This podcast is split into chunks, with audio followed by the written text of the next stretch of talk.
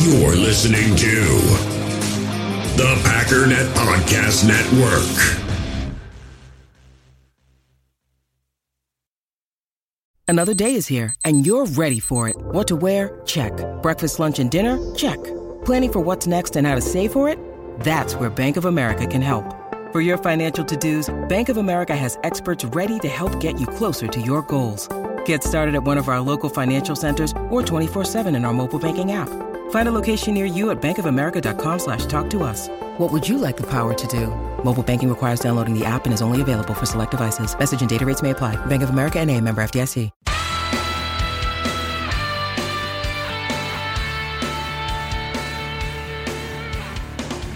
Ladies and gentlemen, welcome once again to the Packernet Podcast. I am your host and resident panelist, as always, Ryan Schlip.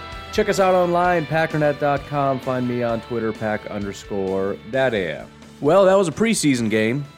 Um, I will say there were several, several surprises. I, I, I'm trying to think if anything went as I expected. Um, Yosh Nijman was really bad, but he's always been really bad, which is why I was shocked to see him out there immediately. I really didn't think he would be the first guy out on the field, but that's who they trotted out there. And that's kind of what I mean also. I, I didn't expect them to hold out that many people. But again, I'm kind of glad. As I said, I, I just I don't see why, if it's me, I'm putting any of these guys out there. Right? Bakhtiari, Jenkins. Um, I probably would have played Turner, but they didn't even play Turner. Um, no Adams, no Lazard, no no Marquez. I mean, they. I thought those guys would get a little bit. No Randall, and I know some of this is is injury, but for the most part, it was not just injury. Uh, there was no Aaron Jones, very little AJ Dillon. Um, basically, a waste of time to even put AJ Dillon out there because this offensive line was about as bad as I've ever seen an offensive line play ever.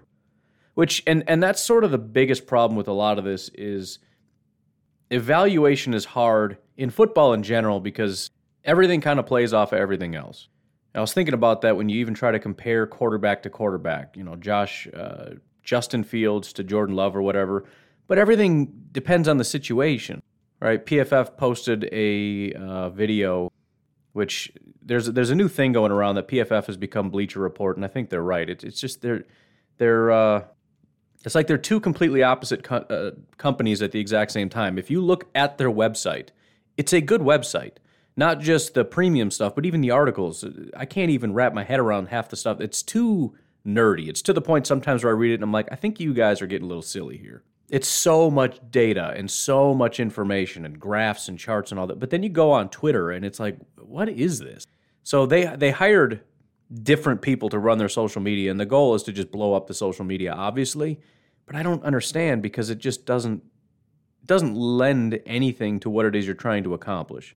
Probably a terrible example, especially on a Sunday, but it would almost be like if you're a church and you've got a church and everything you teach is great, but then it's like, all right, I'm going to hire somebody to go on social media and just blow it up to try to draw attention to what we do here. And everything you do is, let's just say, wildly inappropriate. It's going to draw numbers, but it just hurts what it is you're trying to accomplish overall. Does that make sense? It's I don't it's stupid. What they're doing is stupid. But anyways, they they posted a video of Justin Fields and it's like, oh, it's the greatest thing I've ever seen. Justin Fields had 15 seconds to throw the ball. He could he didn't have anybody within 10 yards of him. He launched a deep ball to a guy that I mean, I was being a little hyperbolic about Justin Fields not everyone having anyone 10 yards around him. This receiver, tight end, whatever he was, I think 15 yards was the closest person to him and he had to come to a dead stop. So it wasn't even a good throw. He didn't hit him in stride. He was standing still in the middle of the field, had to stop to catch this thing, and then I think walked backwards because even after all that time for the ball to travel, he still didn't even have to bother to turn around and speed up to get into the end zone because everybody was so unbelievably far away. Trying to judge that 40 yard pass compared to Jordan Love with a guy in his face, they're not the same thing. And so, how do you evaluate the running backs? And I feel bad for the running backs, especially Dexter Williams, but for a completely different reason. I didn't see him all night. he didn't play. I don't know if he's hurt or what, but that's a real bad sign. I did not see him one time. But, anyways, you know, you, you can't evaluate anybody because all you have are negative evaluations for the offensive line that make it impossible to evaluate Patrick Taylor, Kylan Hill, AJ Dillon, And it also makes it hard to evaluate Jordan Love because not just because, while he always has pressure in his face, or because the wide receivers couldn't get open for a, a, real long period of time. At least that's what the announcers were saying. I couldn't obviously see down the field, but they could. And they said nobody was getting any separation. So it's hard to evaluate Jordan Love just on that, but not just that. Trying to build his confidence and build an offensive drive relies on multiple things working. And if the only thing you can do is drop back and throw quick passes, it's not great for evaluation. So the offensive line playing terribly kind of ruined a ton of evaluation. It also didn't help that the Texans basically kept their starters in all game. I heard Kiki QT, QT, whatever, his name in the first quarter and the fourth quarter. I'm not saying they kept everybody in, but the Packers held everybody out, and the Texans kept a lot of guys in. The fact that they had a literally a starting wide receiver in the fourth quarter is a little crazy. So again, the whole thing was it made it kind of difficult to have a really good evaluation. Obviously, the the Packers coaching staff will be able to handle it and do the best that they can, but it is frustrating. And I, you know, obviously the the correct takeaway isn't this is a bad team. They can't block because none of these guys are starters, with the exception of Myers. And I don't, I have no idea what degree it was his fault. And and it's hard to also evaluate the offensive line because it works kind of as a unit. And when the whole thing's not working, I don't know. It's just I don't know. It sucks. But they they got beat so unbelievably bad. I mean, there was no run game, there was no blocking. And so that that was my biggest disappointment. Not even just that they were bad, it's just that it made it so hard to properly evaluate things. And then I was really excited for the second half because I'm like, all right, so Justin Fields couldn't get a first down in the first half against, you know, when he had pressure and stuff, which of course nobody wants to talk about because Justin Fields apparently had the greatest day ever. But then in the second half, when they started pulling guys and had much easier time against second team, third team type guys, he had a lot of time and his guys were open and he looked really good. I'm like, all right, now, first of all, Jordan Love is going to start looking a lot better. Not that he looked bad, but I mean, you know, he's not going to have so much pressure. His guys are going to get more separation, whatever. But they're going to come back and start to win this football game, and I'm going to win my bet. well, they pulled Jordan Love. And uh, Matt LaFleur had talked to the media after the game and essentially said that on that strip sack, which again, I believe that was Josh Nijman, that just got completely wrecked. He also had pressure coming from the other side. Both tackles got destroyed. But apparently he got a little dinged up on that play. So they're like, all right, that's enough for Jordan. Let's just put Kurt in for the rest of the day. So there goes the ability to see him kind of shred up, presumably, some lesser defenders. Which would have been nice because that offense could not do anything. The only reason the offense continued to drive down the field, as far as I could see, is because the Packers could not stop getting penalties. And some of those were very ticky tack nonsense penalties. But nonetheless, um, this quarterback for the Texans could not, literally couldn't hit the broadside of a barn. And um, consistently, when it mattered, after the ball went sailing over people's heads, one of our guys would sort of grab them, and then it would be a flag, and then it would be first down. It was just a stupid thing. But anyways, um, with that caveat being said, I kind of want to go through, as I do, kind of position by position a little bit, general thoughts. Um, I also put a thread up in um, in the Facebook group asking for observations, so we'll get to those, and uh, we'll I guess we'll be done after that. But so again, Jordan Love, I thought Jordan was fine. It was very similar to Justin Fields, to be completely honest, where there was at no point you looked at him and said, "This guy sucks." There was also really at no point where you looked at him like, dude, this guy is good.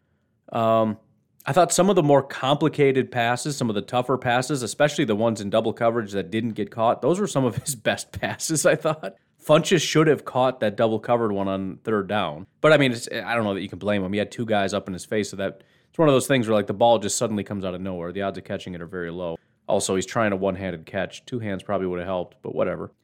Also, though, some of the the more wide open ones although they were completed and they were fine, just a little off target. You know, they kept, you know, Funchess the one time coming across, instead of being able to keep running, had to kind of fall down backwards to catch it. The throw to Jace Sternberger open down the field. Again, he still caught it and was able to run, but he had to stop and completely turn his body around to catch it. He didn't throw it out in front of him to catch it in stride. Ticky tack little stuff, but I'm just saying, it was none of the passes that I saw that I can remember, anyways, were just like bad. Like, dude, where was that going?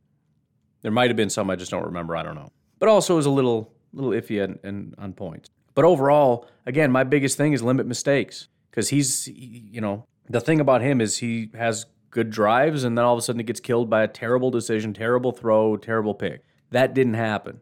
Yeah, he threw up a couple Hail Marys, essentially, not really, but you know, this is my last opportunity to get a play. I'm going to put give it up, you know, put it up for my guy to get an opportunity, but the point is, he didn't put it in a place where the defender could get it. If you're going to throw up a Hail Mary, if you're going to just try your your best to just get something, throw it up to Funchess or whatever, fine, just don't put it where the defender can get it, and he didn't. So I don't have a problem with any of that. Well, he keeps throwing into double coverage. Dude, it's third and 10. What do you want him to do? You want him to run out of bounds? You want him to throw it out of bounds? What, do, what would you like him to do in this moment?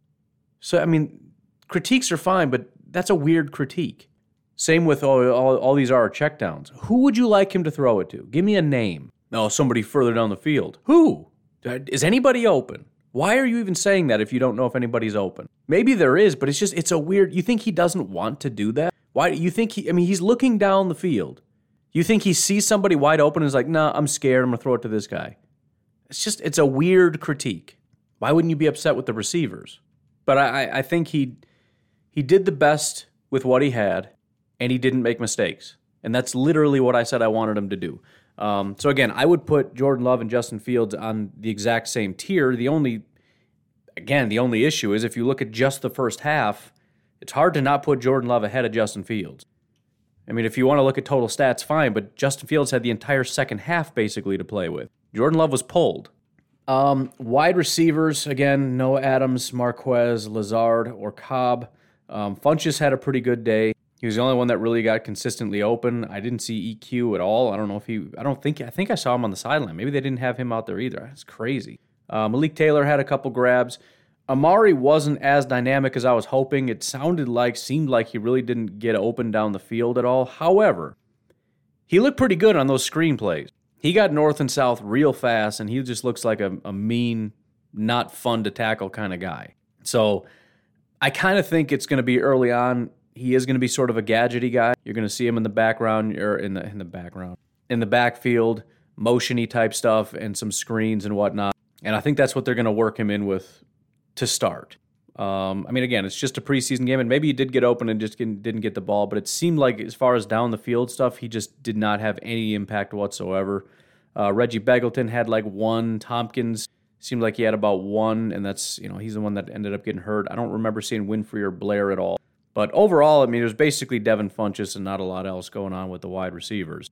But again, Texans had a starting receiver as well as a starting quarterback out there we had our backup and our wide receiver six as our number one. So, um, again, offensive line, I already talked about it. It was terrible. I don't know exactly who. I'm sure some of these guys had good days. I'll kind of lean on um, PFF a little bit to see what they had to say. Or I think Coach Hahn had a couple comments. I'll have to go back and see exactly what he had said, and I think he's going to go back and watch. But kind of have more on that in a little bit. Tight ends, no Tonyan, no Lewis. I don't think DeGuara was out there. Jace looked pretty good. I mean, Jace did what Jace is supposed to do and what we'd like to see him start doing, and that is, you know, he's winning down down the seam against linebackers. He's getting out in space. It was that other pass where he kind of, uh, you know, he ran out into the flat, and maybe if the ball was in a better spot and he could have just kept running, he could have maybe got a few yards. But again, it was in kind of that weird spot where he had to turn around, and now his back is to the defense, and he's got to, you know, decide: do I continue turning around that corner, or do I kind of stop and spin back around?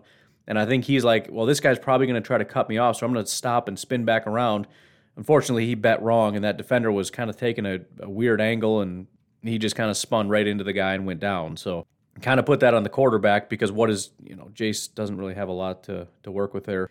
I saw not on the field. I didn't really see him have much of an impact. Um, I'm guessing a lot of these guys got a lot of blocking work, and again, I have no idea how well they did. Same with Dominique Dafney and Kaufusi and all those guys. So we'll have to wait on that. Again, running backs, Kylan Hill. I should probably pull up some stats as I go through these. Well, we'll just save that for the end. But Kylan Hill, I thought looked pretty good. I mean, it's it's it's again hard to judge. Five carries, negative two yards. But really, it was you know it was good runs mixed with a loss of two, loss of three, loss of one, loss you know because he's just getting hit in the backfield constantly.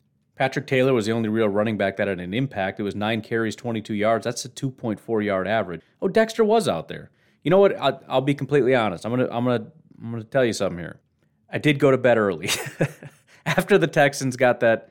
I don't know if it was their last touchdown or what. The Texans got another touchdown. My son had passed out, and it's like I, I, there's nothing else to see here for me. I went to bed. So apparently Dexter Four carries, 32 yards, eight. So when I said I didn't see Dexter, people were probably flipping out. He had a great day. I'm actually upset I didn't see that. If I'd have known Dexter was about to come out and just tear it up, I would have just stuck it out just just for that. But I, you know, at this point, I'm just seeing the same old stuff. Our offense can't do anything. Our defense is completely tired out because they've been on the field the whole time. They were great against the run to start the game. Now they can't even do that. So uh, props to Dexter. But I thought they looked fine as running back. I mean, again, there's really not much there. There was only one play in particular. I remember. I think it was Kylan that was out there where it seemed like, and, and, granted, he's probably just trying to go where he's supposed to go and how the offense is designed. But I do specifically remember a big hole being open right to his left, and he ran right into a pile of guys. And it's like, oh, come on, man. Um, before we flip over to the defense, though, let me hit you with some of these statistics. Jordan Love, 12 of 17, 122 yards, 10 touchdowns. Uh, somebody had posted, um, I don't know, it was like 110 passer rating. So obviously that's that's fine, right? There's nothing wrong with that. I again, there, there's a contingent of people that really hate Jordan Love, and that's never going to change. So I saw in the Facebook group somebody was just posted the stats. And they're like, man, it's good day. 12 of 17, 122 yards, one touchdown, you know, 110 passer rating or whatever it is. And the comment to that was, it's preseason. Like I, I know, but that's we're that's what we're talking about is preseason.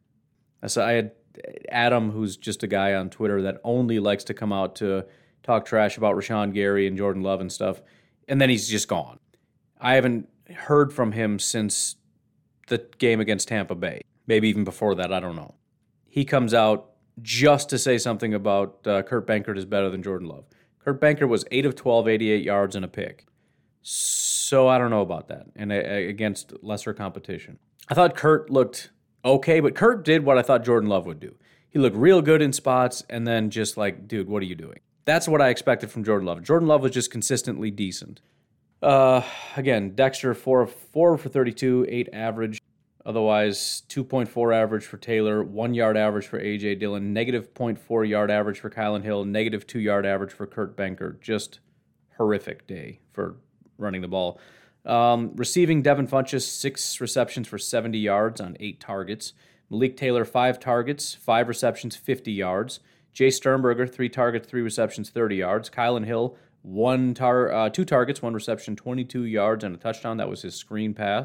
Amari Rogers, four targets, three receptions, 15 yards. Reggie Begelton, two targets, one reception, 14 yards. A.J. Dillon, one target, one reception, four yards. DeAndre Thompkins, two targets and zero receptions. Chris Bear, Blair, two targets, zero receptions.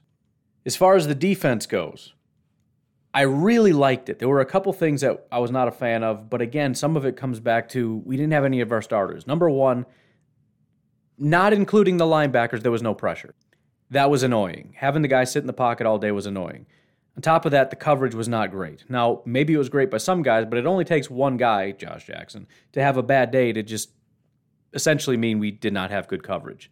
So those weren't my favorite things. Uh, the other thing that kind of bothered me was as much as I really liked seeing the defense operate the way that it did, especially bringing those linebackers on a blitz Oren freaking Burks, what an absolute monster he was.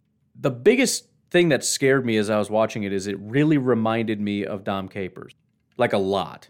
I mean, first down, nothing. Second down, we bring a blitz and get a sack, and it's like third and 15, and there's no pressure and there's no coverage, and they complete it for 17 yards. I mean, that was like every time. And I was like, just bring a bring a linebacker. And they did it like once every 10 times, and it still didn't work.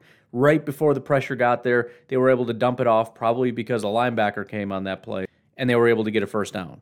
So it's just it it's just an observation. And as much as I was real excited about seeing the defense and how it operated, and I'm confident that when we get, you know, instead of Josh Jackson being our number one corner, Jaire is our number one corner. Because remember, uh, Jaire didn't play, Kevin King didn't play, and Stokes played just a handful of snaps, and then he got pulled. I hope he didn't get hurt. I didn't hear anything about it, but I was shocked that he he didn't play for a very long time. Probably because they're leaning toward him hopefully being a starter at some point. They didn't want him to get hurt either, um, because obviously our corners kind of fall off after a while. But again, early on, I mean, and it wasn't just the defensive line, and that was what was really cool about it. I feel like with Mike Pettine, the linebackers just couldn't do anything right. Um, whenever the linebackers came on a blitz, it seemed like they just ran into a wall. There was no real purpose for them. They were just kind of a waste of space. You know, they just ran it. And so when when these guys blitz, and it wasn't just on passing downs, it was on running downs. They did a great job of actually having an assignment. Um, I feel like the Packers' defensive line under Pettine a lot of times would just get compressed into an area. They did a good job of being like spaced out, and so when the linebacker came firing, even if he didn't shoot through a gap, he had an assignment and he had a guy, and it just created this nice wall. It just looked competent. It looked awesome. And yeah, a lot of times there was a linebacker shooting through, and even if he didn't make a tackle, he cu- he forced the running back to cut back inside, and the defensive linemen were right there waiting for him. And remember, again, no Kenny out there. I don't think Keke was out there. I don't think Lowry was out there. There was just a lot of big boys just taking up space, and, and they did a good job when the linebackers forced him back inside because they're like rabid dogs firing through holes that they were, you know, initially planning on running through. Here comes TJ Slaton just standing there. And then again, I didn't get a chance to watch everybody on every down, but I saw a couple people say they thought he had a bad day. I saw him bring down several guys. Again, if, if your expectation is he should be getting pressure, you're doing this wrong. And you're you're really expecting something that you should not expect. And everybody keeps saying that, like, oh no, no, he's really agile. He's re-. you're just gonna be disappointed. He's a big man that takes up space and, and is hard to run through. That's it. If he gets one sack this season, that's great. You got to stop expecting him to be a pass rusher. He's not a pass rusher. Did you see the guy? I seriously thought Gilbert Brown was on our team again for a second. Get out of my face with these sacks from TJ Slaton. What are you talking about? But again, I thought uh, Slaton and Lancaster, who are giant human beings, did a great job. Jack Heflin, who again, I was surprised that the guy um, who was a rookie, undrafted free agent, is already second team. And I saw saw the guy chase down, I believe, a running back from behind and bring him down when there was a lot of open space. So kudos to him for that. Again, as the game wore on and as these guys are completely burned out, because you got to understand when you don't have your number one guys there and you've only got like six guys to rotate in at the defensive line, they're playing the whole game. This is, it's not like, okay, now it's third team. No, no, everybody's getting, ro- so they're playing the whole game. The offense can't stay on the field. These guys are getting tired. Plus, the linebackers were there was a significant drop off in the quality of linebackers, so that did not have as much of an impact. So yeah, the running game started to explode a little bit. I'm not. That's. I mean, come on. Our second team guys did a great job, and if that's any indication of what our uh, our team can do, I'm excited. The again, the only real concern I have is those third downs. I don't. I mean, just bring Pettine back at that point. I can't handle that. That is the worst thing ever. That Dom Capers, great on first, great on second, give up anything on third. Doesn't matter if it's third and seven or third and 70. Best shot is that it's third and two and they run it and we stop them. I, I mean, I'm dead serious. It was better when it was third and two than third and 20. I can't do that anymore. I, I'm so, I'm so over that. Don't, just don't. Please don't. I don't care what you got to do. Blitz Jaire. I don't care. Just please don't do that to me again, ever. Um, outside linebackers, I got absolutely nothing. I, I didn't really watch very much of them.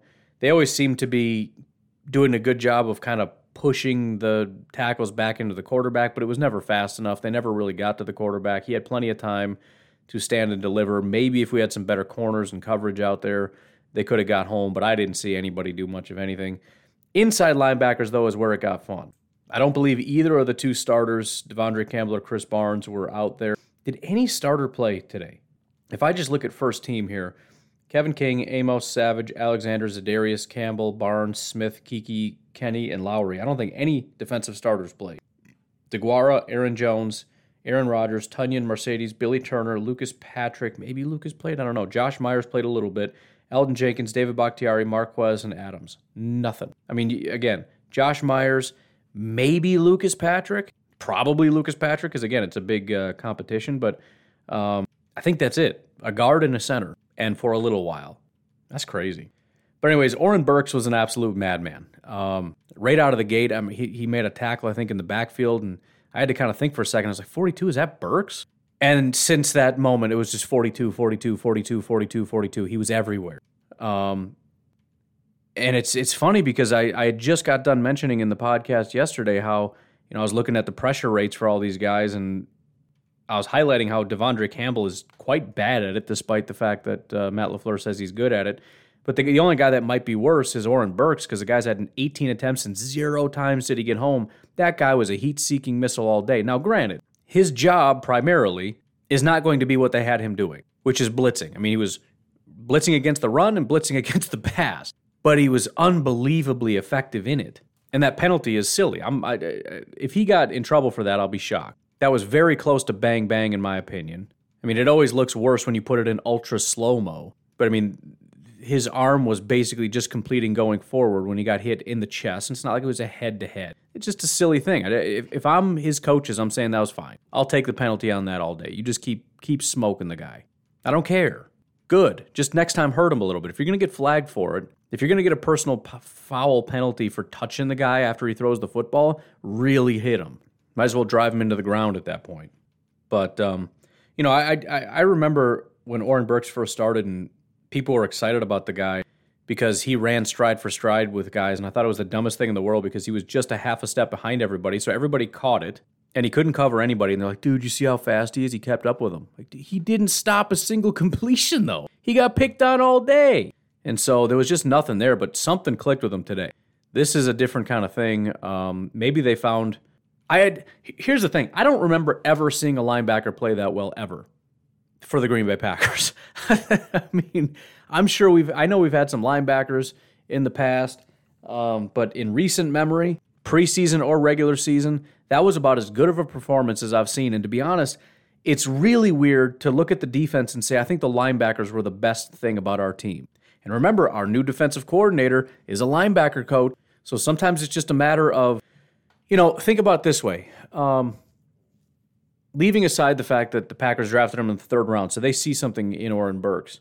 And I'm not saying he's going to have a breakout thing and he's going to be a starter or whatever, but that was a heck of a day. Blake Martinez, again, was very good under Dom Capers. He was good. Based on that scheme and what he was asked to do, he did a good job. Pettine came in, he was terrible. Now, Pettine's been good with linebackers in the past, but for some reason it just wasn't working with the guys we had. I don't know why. Maybe it's Pettine's fault and his old scheme doesn't really work, and the linebackers, it's just an impossible task in today's NFL. I don't know. But then Martinez went over to the Giants and he is a dominant linebacker. So sometimes it's a matter of finding the right skill set with the right defense and what you're being asked to do. Again, I don't know, but it's not impossible that what this defensive coach is asking these guys to do, which is clearly different. I I mean that's the thing when you watch the defense, you can cle- just watching the front, you can clearly see this is a different defense than what we've seen in the past. It looks more like the Minnesota Vikings with the linebackers blitzing the gaps and whatnot. And it was it was just fun. I was keyed in on them all day long. You'd see a guy kind of shoot the gap a little bit. I mean, before the snap, he kind of fires off, and the quarterback's looking and pointing, and then the two linebackers look at each other like, "Should we switch? Should we switch? So we should we switch?" And sometimes they both drop, sometimes they both come, sometimes that same guy goes, sometimes they switch. I mean, it's just fun. They're just playing mind games. It's so much fun watching the linebacker. And it's nice to have linebackers that are a threat, that are scaring the offense, as opposed to linebackers that just play like they're scared. Because their job is to stand there, wait for an offensive lineman to run to them, try to hold your ground five yards deep, and then make a tackle on a guy one arm as he, you know, runs for nine yards and you stop him just short for a gain of nine on first down. They were aggressive. They were mean. They were scaring the offense. You always had to account for them. It was fun to watch, and I'm not used to that. Now, again, different situation, different offense. I'm sure, you know, some linebackers coming across the field against Oren Burks, he might have got absolutely shredded. Entirely possible. Maybe in just a straight up shedding blocks and making tackles, getting to the sideline, dropping in coverage, all that basic stuff that you have to do. Maybe he's still really just pretty terrible at it. And so he's not going to I'll be honest. I, I, I, at this point, I'm almost shocked if he doesn't make the team after that performance. He's got to stick around. I know it's crazy to say after one game, but it's not like there's a lot of competition, anyways. What are we going to do? Get rid of him and keep Ty Summers? What has Ty Summers ever done? Exactly, nothing. None of these guys have done anything, with the exception of Kamal, who apparently is an outside linebacker at this point. But it is neat, and, and so you know, with every defense, there's good and there's bad, right? When you're when you're more aggressive, you're going to have more interceptions, more sacks more, you know, it's going to be a scarier kind of thing, but you're also probably going to have more of that, you know, big giving up a big play on third and 17 t- type stuff. So there's always a give and a take. It's it's like when you play Madden and you got to like pick the the characteristics you want. Well, if you've maxed out your characteristics and you want more speed, you're going to have to lessen something else. That's that's kind of the way that this works. Now, the better your team is, ideally, the more points that you get to allocate and the closer you can get to being like a 99 overall guy or whatever, but point is different is going to mean more positive in one area and more negative in another area. And I'm just hopeful if, if the linebackers can keep playing like that, and just imagine instead of Tyler Lancaster or you know TJ Slaton, it's Kenny Clark. Instead of Tyler Lancaster, it's Dean Lowry. Instead of Jack Heflin, it's Kingsley Keke. Instead of Tipa Galeai, it's Rashan Gary. instead of Jonathan Gar or uh, you know Garvin or Delontae Scott or whatever, it's Za'Darius Smith. And instead of Josh Jackson covering, it's uh, Jaire Alexander. And instead of Ka'dar Hollman, it's either Kevin King or Eric Stokes. And instead of Shemar Jean Charles, it's Chandon Sullivan, right? So the, the coverage and the pass rush and the run blocking and all that stuff is better. And now we get these linebackers that are just firing and firing and firing. It's kind of exciting. Again, there's a lot more to being a linebacker than that that you got to do, and you still got to be able to execute and all that. But again, we saw Pettine try to do that, and it always just failed. And it just seemed like the uh, the defense couldn't do it. Like it didn't have a purpose. You saw him run into a pile of guys, and just to be able to see a defense that made sense, where it was more spread out, and there was a place for that. There was an assignment for that guy, and you saw exactly where he was supposed to go, and he did it. And he had an opportunity to do it. Again, last year they tried. There was nowhere for him to even go. I just remember they'd bring blitzes, and it was such a waste of a. It was just a waste of a player. Might as well had ten guys on the field. And that didn't really happen yesterday. Even if they didn't get home, it was still, there was one spot for him to go. And that was just kind of cool to see. And I'm, I'm glad to see that it's a more effective use of that. Now, occasionally Pettine would somebody bring up bring somebody off the edge, which is fine, but that's that's an easy one because nobody's there. It's just a race to see if you can get there and the coverage can hold up by the time he gets there before the quarterback sees somebody and unloads it. But it's a completely different thing to blitz in the middle of the defense because you have to have a spot for him if there's a, a, huge pile of guys, you're just having them run into the back of your defensive lineman and you just lost a coverage guy, and that's all you've done. So that that that the linebackers got me probably more excited than anything else, and that's that's something I've not said about the Packers. I don't think ever. Again, I know we've had some quality linebackers like a long time ago, depending on your definition of quality, but um, I'm excited about the usage, and I, I want to see if this continues as we go on because there could be a legitimate spot for Oren Burks if this keeps up. Again, it's not impossible that the guy just needs a certain kind of role. And just, I mean, he was just a pit bull. All I wanted to watch was Oren Burks, and every play that he didn't blitz, I was just angry. Just send him. Just send him. He's out for blood. Just keep sending him. And there were a couple times they didn't, it didn't pan out, and obviously one time was a penalty. But man, it just it's it's great when your defense is on the offensive. I just love that. Um, as far as the coverage units go, again, very little Stokes, but I didn't see a single completion against him, so I'll take that as a positive. No, no Alexander, no King. Chandon did play a little bit. I saw that he gave up a couple passes. Um, not the greatest thing in the world, but again, it's so hard to. I mean, he might have had a great day with the exception of like one pass or something. I don't know. Um, Ka'dar, I didn't notice him a bunch. I saw him give up like one. Josh Jackson it was brutal. Now he did have two really good plays, but I think that's Josh Jackson in a nutshell. Josh, Josh, I can't talk, dude.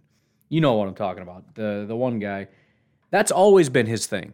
He's always got those plays where it's like that was a great play, but he's also been way too grabby. I mean, that one really good pass breakup he had, like on the in the end zone or whatever, that probably could have been a pass interference play. I'm, I was actually wondering if the quarterback threw it in his direction to try to draw a flag because he was as he was standing still, Josh had him by the shoulder pads and was grabbing him.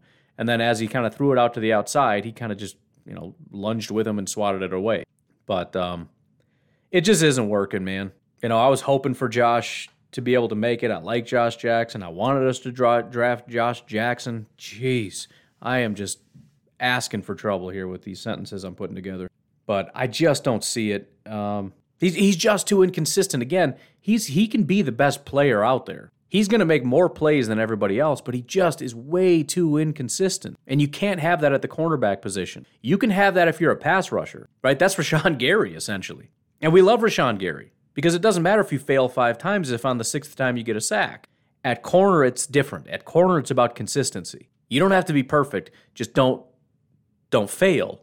Just do good enough. I don't need crazy plays. I don't need, you know, spectacular catches or any of this, that, or the just consistent play is what you need at a cornerback position, and he's inconsistent, and you can't do that. So, you know, it, it seems unfair because, again, you look at Oren Burks and he had a handful of good plays, which we're talking maybe like 30% of his plays. Whereas Josh Jackson, 30% of his plays maybe were bad plays, probably even less than that, like 15%. But it's still the way, it's just the way it is. I can't look at your two good plays and your five bad plays and say, hey, that's not a bad day because it is and it's just it's really just not uh, unfortunately it's not good enough and i just don't see a path for him um, not because he doesn't have upside it's just because there's too too much inconsistency and he's just not able to clamp down well enough and consistently enough um, ento had the one pick of the day so kudos to Kabion Ento By the way, uh, pass deflections, actually only gave Josh Jackson credit for one. I thought there was two. Uh, Ento, one pick for three yards and a pass deflection. Vernon Scott had a pass deflection. Innis Gaines had a pass deflection. And Shemar Jean Charles had a pass deflection. Uh, speaking of the safeties, I thought they all looked pretty solid. Um, again, it's kind of hard. You know, some of those completions probably were the safety's fault. It's kind of hard to tell sometimes. But I remember Gaines, Scott, and Black all having having plays. I don't know if Will Redmond didn't play or didn't have much of an impact, but I didn't really see him. Let's see if he had any stats. He probably would have had a tackle, right? Uh, we're saying Redmond, R E D M. Nope, no Redmond. So if he was out there, he didn't have so much as a single tackle. Speaking of, uh, Josh Jackson had the most tackles, which see, and and this is where I talk about how um, statistics can be kind of silly, especially when you start talking about things like tackles. And a lot of people, when they want to pump up their linebackers, are like, "Dude, our guy has the most tackles of anybody. What are you talking about?" Josh Jackson had the most tackles in this game because he was targeted the most and kept tackling the receivers that were thrown in his direction. He got the most tackles because he had a bad day, not because he had a good day. So again, this is where statistics get a little goofy. Um, Oren Burks, four tackles, one sack, two tackles for a loss. What an absolutely perfect day. And he did that in a half. Again, there's still a lot to being a linebacker that I didn't really see on display. Maybe he did it and I didn't see it. Maybe he was really bad and I didn't see it. Again, PFF will kind of give him coverage grades and all these other kinds of things. If you have Game Pass, I just canceled mine because I don't really use it. I'm considering redoing that because I kind of want to. I think I'm. I might pay for it and go back and watch it. I was very sure of my decision, and now it's like I want to go back and see what these guys did. I don't know.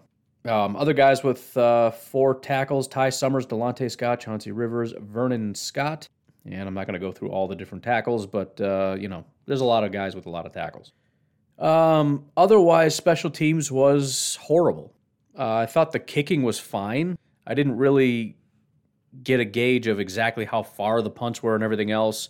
Um, I think somebody, it might have been LaFleur, was kind of mentioning he might have to go back and look at it. But by the time the ball got there, there was a lot of green grass. That's either a failure of the guys getting down the field or Scott is maybe not angling that properly. You know, if you kick a line drive, it's going to be far, but it's going to get there real quick. So I don't think he had any bad punting. His average yardage was 47.3 yards. His longest was 49 yards. But the, the biggest issue was the, the coverage. The coverage was terrible. These guys had returns that were way too long. Um, our returns were not good. Amari let one hit the dirt, which is just unacceptable. Um, Kylin, I thought, did a good job as far as kickoff returns. In fact, somebody had said, and again, I had these notes up here. I think it was uh, Dara on Twitter had said that he had like the longest kick return. I got to find it. Let me just find it. It's important enough that I need to find out what exactly what he said. So I was wrong. It's Amari Rogers. That 14 yard punt return from Amari Rogers, the Packers' longest punt return since December of 2019. So, you know, and again, oh, Twitter, I tell you what. Afghanistan in talks to transition power to the Taliban. Great. That's great. Anyways, so what we got two countries completely controlled by terrorists now? That's wonderful. Anyways, I'm not counting out that Amari can be a good returner. The the the muffed punt wasn't great, but it's not a very high bar for Kylin and Amari or whoever else ends up being the return guys. Hold on to the ball, get positive yards. I'm fine with that. But it, it always comes down to the blocking and the coverage the punt and kick blocking and the punt and kick coverage. There's really never anywhere for these guys to go. It never seems like they know really what they're doing. they're always just kind of making it up. Whereas if you watch other special teams units, there's kind of a plan here. You know, we block a certain way and then we run a certain way and then there's an opening here. It's kind of like a, a running play, like a really long, drawn out running play where you fil- you know, kind of filter guys into a certain area and you block them a certain way and there should be an opening over here. The Packers are always just kind of making it up. And the guy just kind of grabs it and he runs forward and he goes down. Um, on top of that, it looked like our special teams coordinator looked completely lost. I think they called a timeout one time for special teams, which is unheard of. And he was apologizing because guys were in the wrong spots and he was pointing to his headset like, "Oh yeah, I didn't hear you." Like, come on, guys! Like, don't don't do this to me. Don't do this to me. I'm not asking for a good special teams unit. I don't care if special teams is good. I want you to not be one of the worst in football. That's it. Top 20. Can you be top 20 out of 32 teams, please? It's just, I don't know. It just drives me crazy, man. Anyways, um, zero updated grades or anything from PFF from yesterday's game. Obviously, these guys kind of slacking a little bit, little little bit slacking. Should have at least something up by now. Um, but I want to take a break. I'll come back and kind of go through some of your observations. By the way, I did go live for a little bit yesterday, just kind of a test. Uh, I did like 15 minutes, which was good because the first uh, test was a complete failure. So it didn't work. Video wasn't working, audio wasn't working. But uh, kind of got some of the bugs out, and I want to start doing that a little bit more often. Um, I got to figure out ways, probably if I set a certain time, so that people know. Because if it's going to be short and it takes people 20 minutes to even find out I'm doing a stream and jump on, there's got to be somewhere where people know at this time, whatever, um, is when I'm going to be going live. Something. Uh, Patreon, if you would like to support the podcast, patreon.com forward slash pack underscore daddy. We are down to 241 patrons. 59 people is all we need. 59 people to say, you know what, I'm going to give that man a dollar a month. Patreon.com forward slash pack underscore daddy. Sign up for a dollar a month, and tomorrow I will be buying Packers tickets. Actually, that's not true. I wouldn't be tomorrow. I, I, I want to wait until after the conclusion of the Packers game to make sure that we don't, you know, just everybody cancel.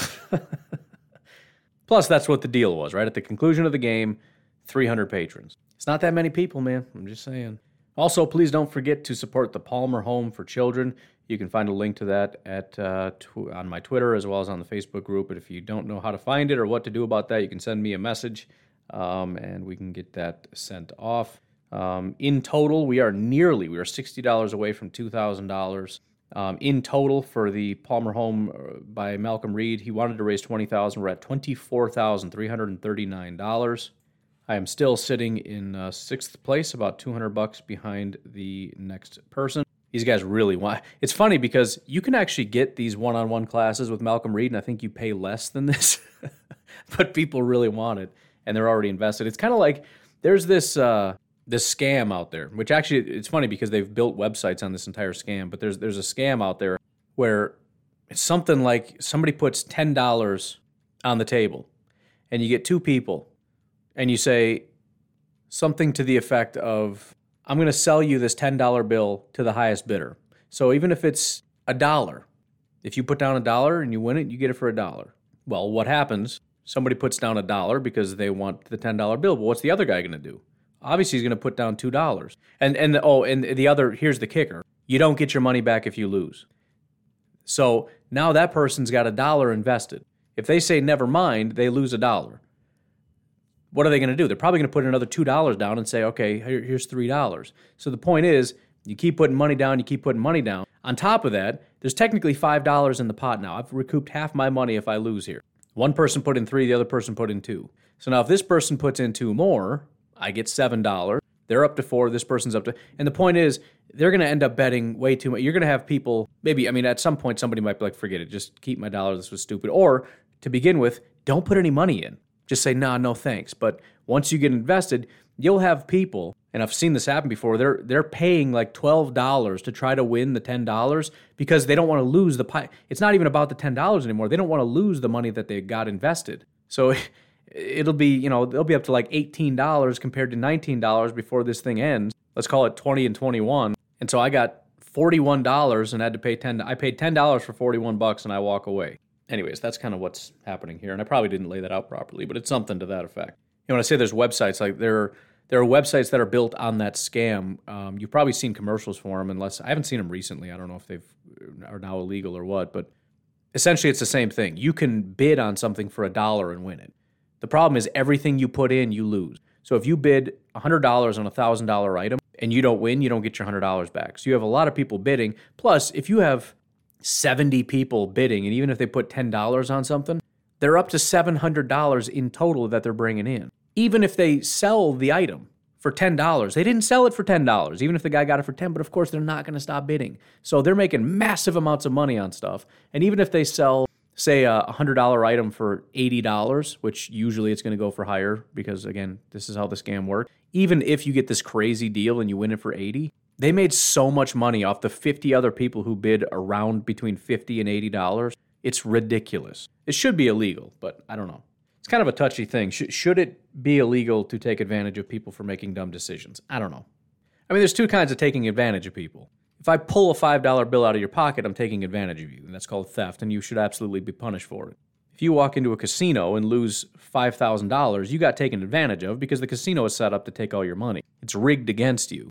you're being stupid for walking in there. Same with the lottery and everything else. It's taking advantage of you. Should it be illegal? I don't know, maybe. Or just don't be stupid, I guess. I don't know. It's up to you. You you can be stupid. It just, you know, don't expect to get bailed out. That's all I'm saying. Anyways, why don't we take a break? We'll come back and look at some of your observations. We all have smartphones, and we all know they're pretty amazing, but they also can be amazingly distracting, especially when we're around other people. So, US Cellular wants us to reset our relationship with our phones by putting down our phones for five. That's right, a company that sells phones wants us to put down our phones. And to see what we find, learn more at uscellular.com forward slash built for us. In the hobby, it's not easy being a fan of ripping packs or repacks. We get all hyped up thinking we're going to get some high value Jordan Love card, but with zero transparency on available cards and hit rates, it's all just a shot in the dark. Until now, introducing slab packs from arenaclub.com, the only repack that provides real value, a complete view on all possible cards, and clear hit rates for each one. Now, when I buy slab packs on Arena Club, it finally feels like I know what I'm getting. And honestly, the best thing for me and my son is the fact that we're kind of novices into this. When I walk into a card shop with my son, and a card says it costs $40, kind of just taking his word for it that that's a good value. So I appreciate the transparency on grading, as well as just getting excited about seeing what you could potentially get. Right now, you can get 10% off your first purchase by going to arenaclub.com slash packdaddy. Wow, that's crazy offer. 10% off a $400 slab pack. That's 40 bucks right there. Anyways, that's arenaclub.com slash packdaddy for 10% off your first purchase. When you need mealtime inspiration, it's worth shopping Kroger, where you'll find over 30,000 mouthwatering choices that excite your inner foodie. And no matter what tasty choice you make, you'll enjoy our everyday low prices, plus extra ways to save, like digital coupons worth over $600 each week. You can also save up to $1 off per gallon at the pump with fuel points. More savings and more inspiring flavors make shopping Kroger worth it every time. Kroger, fresh for everyone. Fuel restrictions apply. Have you ever experienced turbulence on a flight and wondered why? And you can see all the terrain around you. Uh, you've got no issue with visibility or anything? No, everything's peachy. Maybe you've sat on the tarmac for hours wondering why your plane isn't moving. Well, we're outside here. They're saying the ramp is closed. They won't let us park because of uh, Air Force One. Listen in on the conversations between pilots and air traffic controllers on the Air Traffic Out of Control podcast. 510 declaring an emergency. There's smoke in the cabin. I need to make a landing right now on 31 left. We have the most interesting, wild, and funny ATC recordings you will ever hear. Check out Air Traffic Out of Control wherever you listen to your favorite podcasts. And we're back. Hi. Anyways, got a lot of comments here, so we'll kind of rip through a lot of these. Uh, Anthony says, observation number one, John Kuhn looks like he can still block some fools. John Kuhn's a good dude, man. I bet he could too. At least as far as, you know, the guys that were out there, put him out there with the third team or whatever, he could probably smoke some guys. Better than that Tim Tebow block, that's for sure. that was funny. Uh, Justin says, observation number two. Thank you guys for numbering these for me. Josh Jackson seems to be getting picked on early. Yes, and that didn't stop. Uh, Kona and Jeff were giving some love to Burks. Anthony says, I like that Love is not running a lot. He's got patience. And that is true because he does have that ability. And I think, you know, whether it's checkdowns, running, whatever it is, there, there's certain things, you know, throwing to tight ends that are sort of like your like a comfortable blanket, you know? Something you fall back on when when you're just when you're scared. And I think that is a good observation because he he he just stood in the pocket and did what he could do. He knew what he needed to work on and he did it. He stood and he delivered. You know, there were times when pressure got in his face and he broke the pocket and he could have just dropped his eyes and said, "Forget this, I'm out of here. I'm freaked out, I'm leaving." No, he he as soon as he escaped pressure and kind of broke through where the pressure was, immediately what do the eyes do? They get back downfield. Now, quickly now, because you know they're in hot pursuit from behind you, find someone get rid of the ball, which is what he did. But again, the, the goal was throw the ball, not panic and scramble. Uh, he also goes on to say, also, the offensive line combo is not looking good. No, it looked terrible. Mike says preseason doesn't mean much, but it's awesome to watch football again. It definitely was. It was a lot of fun. It's good to see the green and gold flying around. It's always a little disconcerting because, you know, again, there were certain things that just looked ugly. And that's for every team because it's preseason and it's everybody's first time playing in a long time. And it's a lot of guys that aren't even going to be in the NFL But it is scary seeing guys wearing the green and gold looking that bad. And I, I know that's harsh, but it just, you know, it doesn't look like a. Maybe I just take for granted how hard football is and to make like a play work, how perfectly in unison everything has to be. But it just makes me worried like, man, what someday there's going to be a team for the Green Bay Packers that are starters that this is just going to be what football looks like. And I hope it's not soon. But I doubt I'll be dead before it happens. I mean, you know, assuming there's not a horrible early death. Justin said, Is anyone else wondering what's going on with the play calling? Only six plays so far, but seems odd. I don't know exactly what he's referring to, but again, there's there's not much you can do. The receivers weren't getting open, and the pressure was on because the offensive line couldn't block. So, not a lot of options. Heather says, Love doesn't look great. Again, no context here, but I don't know when that would have been. Um, I'm assuming it would have been, again, when the offense isn't working, you point the finger somewhere. It's because the offensive line isn't blocking. It's because the receivers aren't getting open. It's because Love looks bad or whatever. And a lot of times we want to focus our attention on the quarterback. You know, like I said yesterday, Justin Fields couldn't get a first down in the first half. It doesn't have to be Justin Fields' fault. It could be everybody else's fault, and maybe it was. I just said that to be a jerk because apparently the guy had the greatest day in the world, and every offensive success was his was to his credit. But yet the offensive failures in the first half had nothing to do with him, and so I just felt like I'd fire back in in, in kind. But uh, again, I don't I don't exactly know what that's referring to. Sutton says special teams is totally fixed. Obviously sarcastic, and everybody laughed along. Um, yeah, it's painful, man.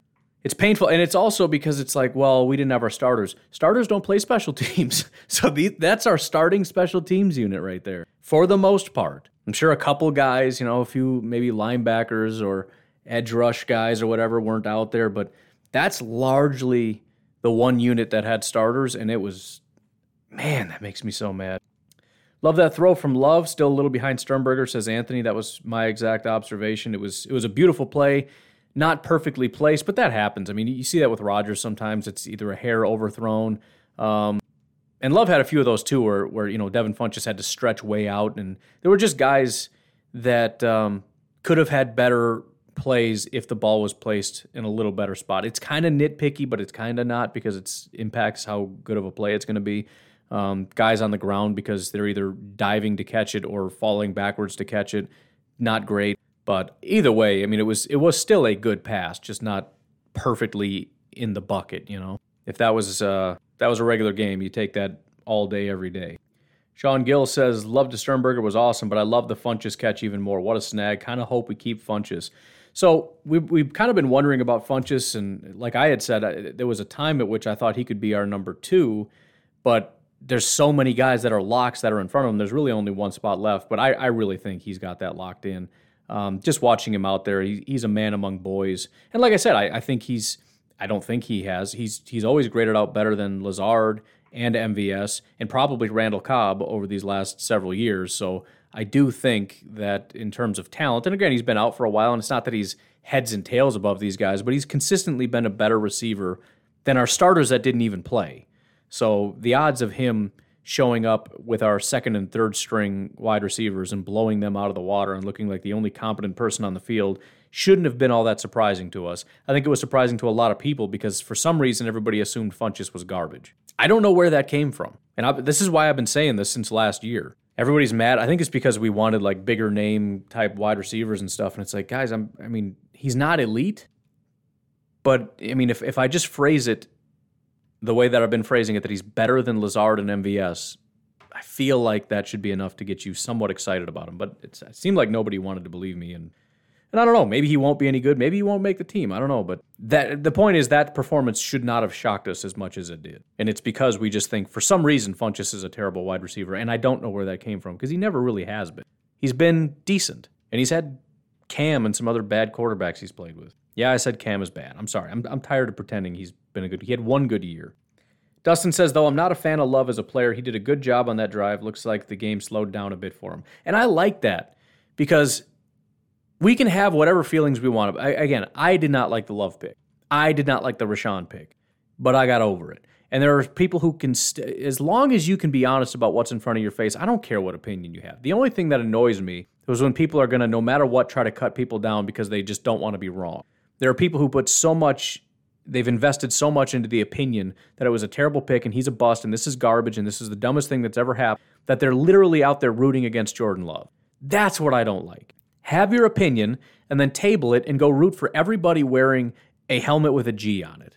I didn't want to pick Jordan Love, but we did. And now that we did, I want him to be the greatest quarterback of all time. And you should too. Anybody that is a Packer fan that wanted him to fail so they can go on Twitter and say, haha, is an idiot. You're not that big of a Packers fan. I'm sorry. If, if your ego is more important than the success of the Packers, if you're willing to watch the next 10 years of, of, of horrible Packers football just so that you can get five minutes of saying haha and everybody can roll their eyes and ignore you, that's pathetic.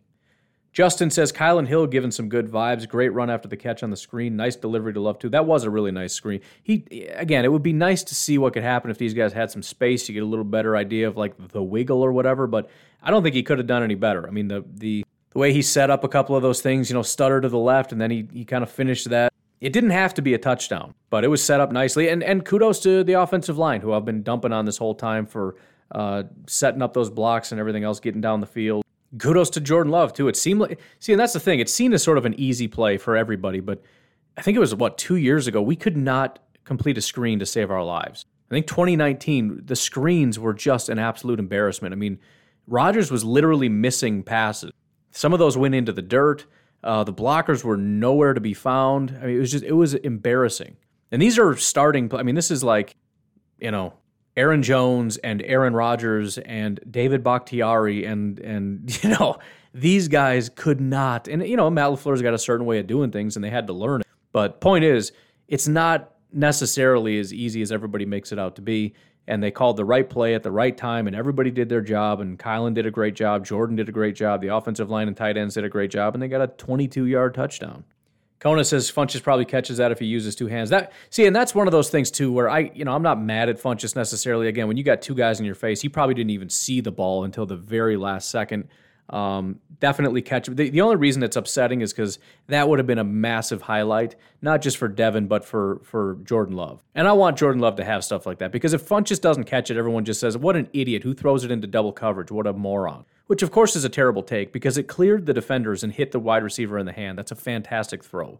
But because he didn't catch it, everybody gets to sit back and say, What an idiot. It's double coverage, idiot. But if you throw it up into double coverage and both defenders miss and the wide receiver catches it, that's a highlight for the ages. And I just wish once in a while these guys would catch those passes. Because since college, again, since college, that's been happening. These highlight reel throws. And again, I understand why Devin didn't, and he had a great day. I'm not mad at. I'm just saying once in a while, I'd like these guys to catch it so that Love can get the highlight reels that, that he deserves. Because some of these throws are just freakish.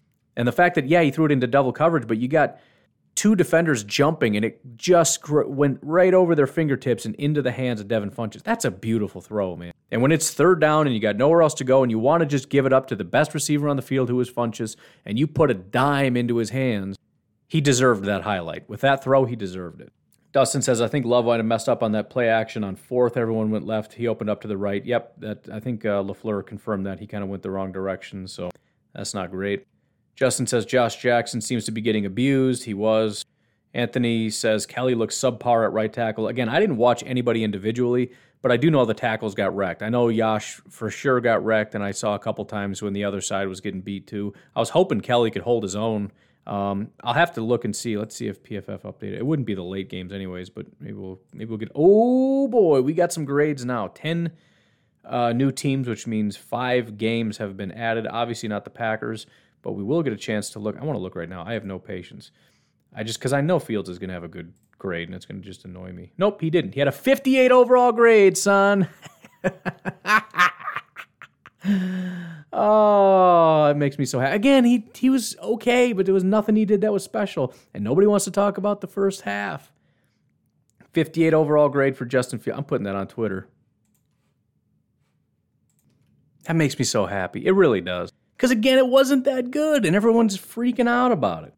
14 of 20, 70% completion, um, 142 yards, 7.1 average, one touchdown, zero interceptions, Zero big time throw percentage, which is a factor, right? Dinkin and Duncan, whatever.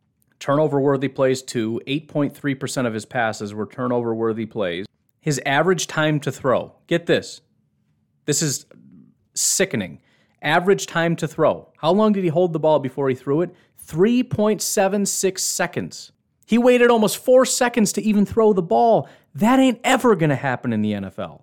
You wait 3.76 seconds, you're going to get sacked nine times in that game. That was on average time to throw, 3.76 seconds.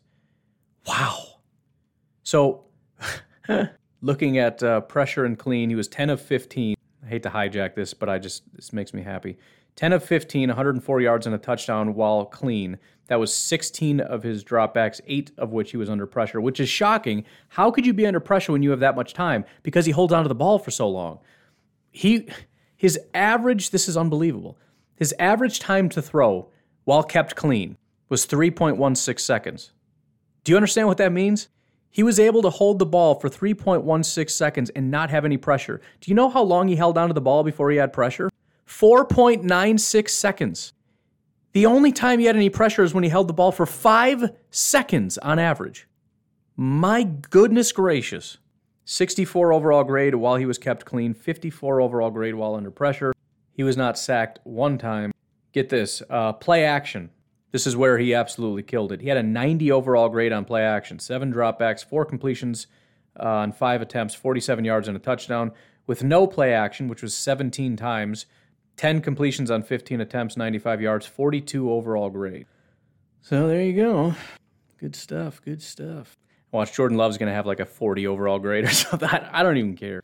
I don't care. Jordan Love's our backup. You get out of my face. Justin Fields is your starter. By the way, Justin Fields, um, for the record, did have the highest grade of all the uh, quarterbacks. Justin Fields, 58. Andy Dalton, 51. Nick Foles, 48 overall grade. So uh, if it makes you feel better, Justin Fields is your best quarterback. oh, I'm sorry. All right, where were we? I suppose while you know what, let's finish it and then we'll come back to PFF because I'm just I'm having too much fun now. Justin says, "How long was Stokes out there? Didn't hear his name called once. Yeah, same. Which which is good. When you're a corner, you don't want to hear their name called. But I saw him out there early, and I swear it was like one drive, and they pulled him. Let's see what the comments here are. Um, yeah, more or less, just I don't know what happened. John says it looks like they're rushing Burks every down. It, it, it almost did. And like I said, when they weren't is when things didn't work, and that made me upset.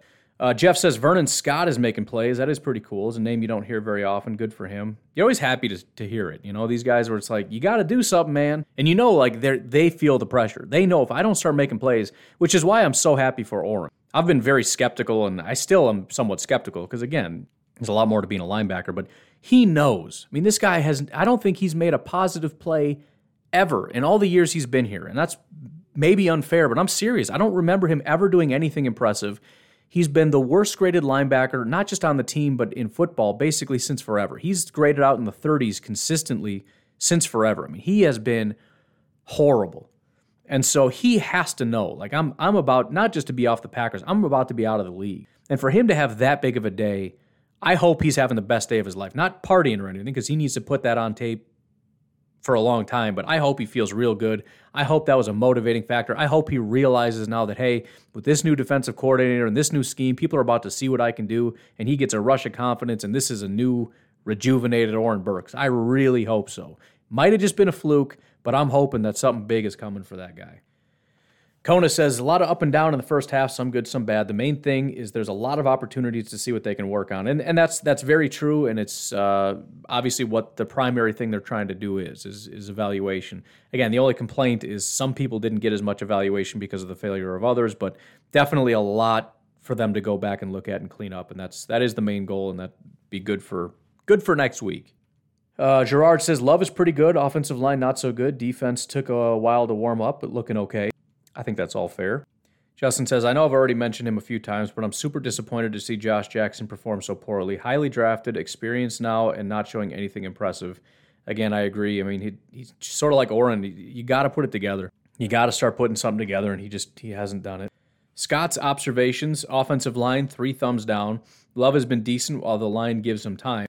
Uh, Burks, Black, Scott, Slaton seem to be all making plays. Again, I, I liked what Slaton did. Some people watched him and said he looked bad. I don't know. Um, Josh Jackson is getting abused all game. Funchess making his bid for the team. Special teams not so special. Seems like we're all kind of on the same page for a lot of this, with a couple couple dis- disagreements, but that's more or less where we're all at. Uh, Mario says Jordan Love is a stud, so he's on he's on the far end of that spectrum, which I'm obviously fine with. Williams says offensive line looks inconsistent in the first half. Players that look good: Funchess, Burks, Heflin, uh, Bad, Jackson, Patrick, and the referees. I think all that is fair. Uh, Goose says offensive line looked bad. Jackson looked worse. Love looked like a starting NFL quarterback. Funchess making a case for a roster spot. Run game was in the whiteness protect. Oh, I think he means witness, but it says whiteness protection program. That's racist, man. Funchess is having a great game, says Dalton. trying to trying to get over that. Jason says it looked like a preseason game where all the coaches wanted to see what they are working with on the depth chart. Funchess definitely made his case, although he had some rust. Jackson decided he wanted to be released. Dillon looked a bit slow. Looks like they will need more practice.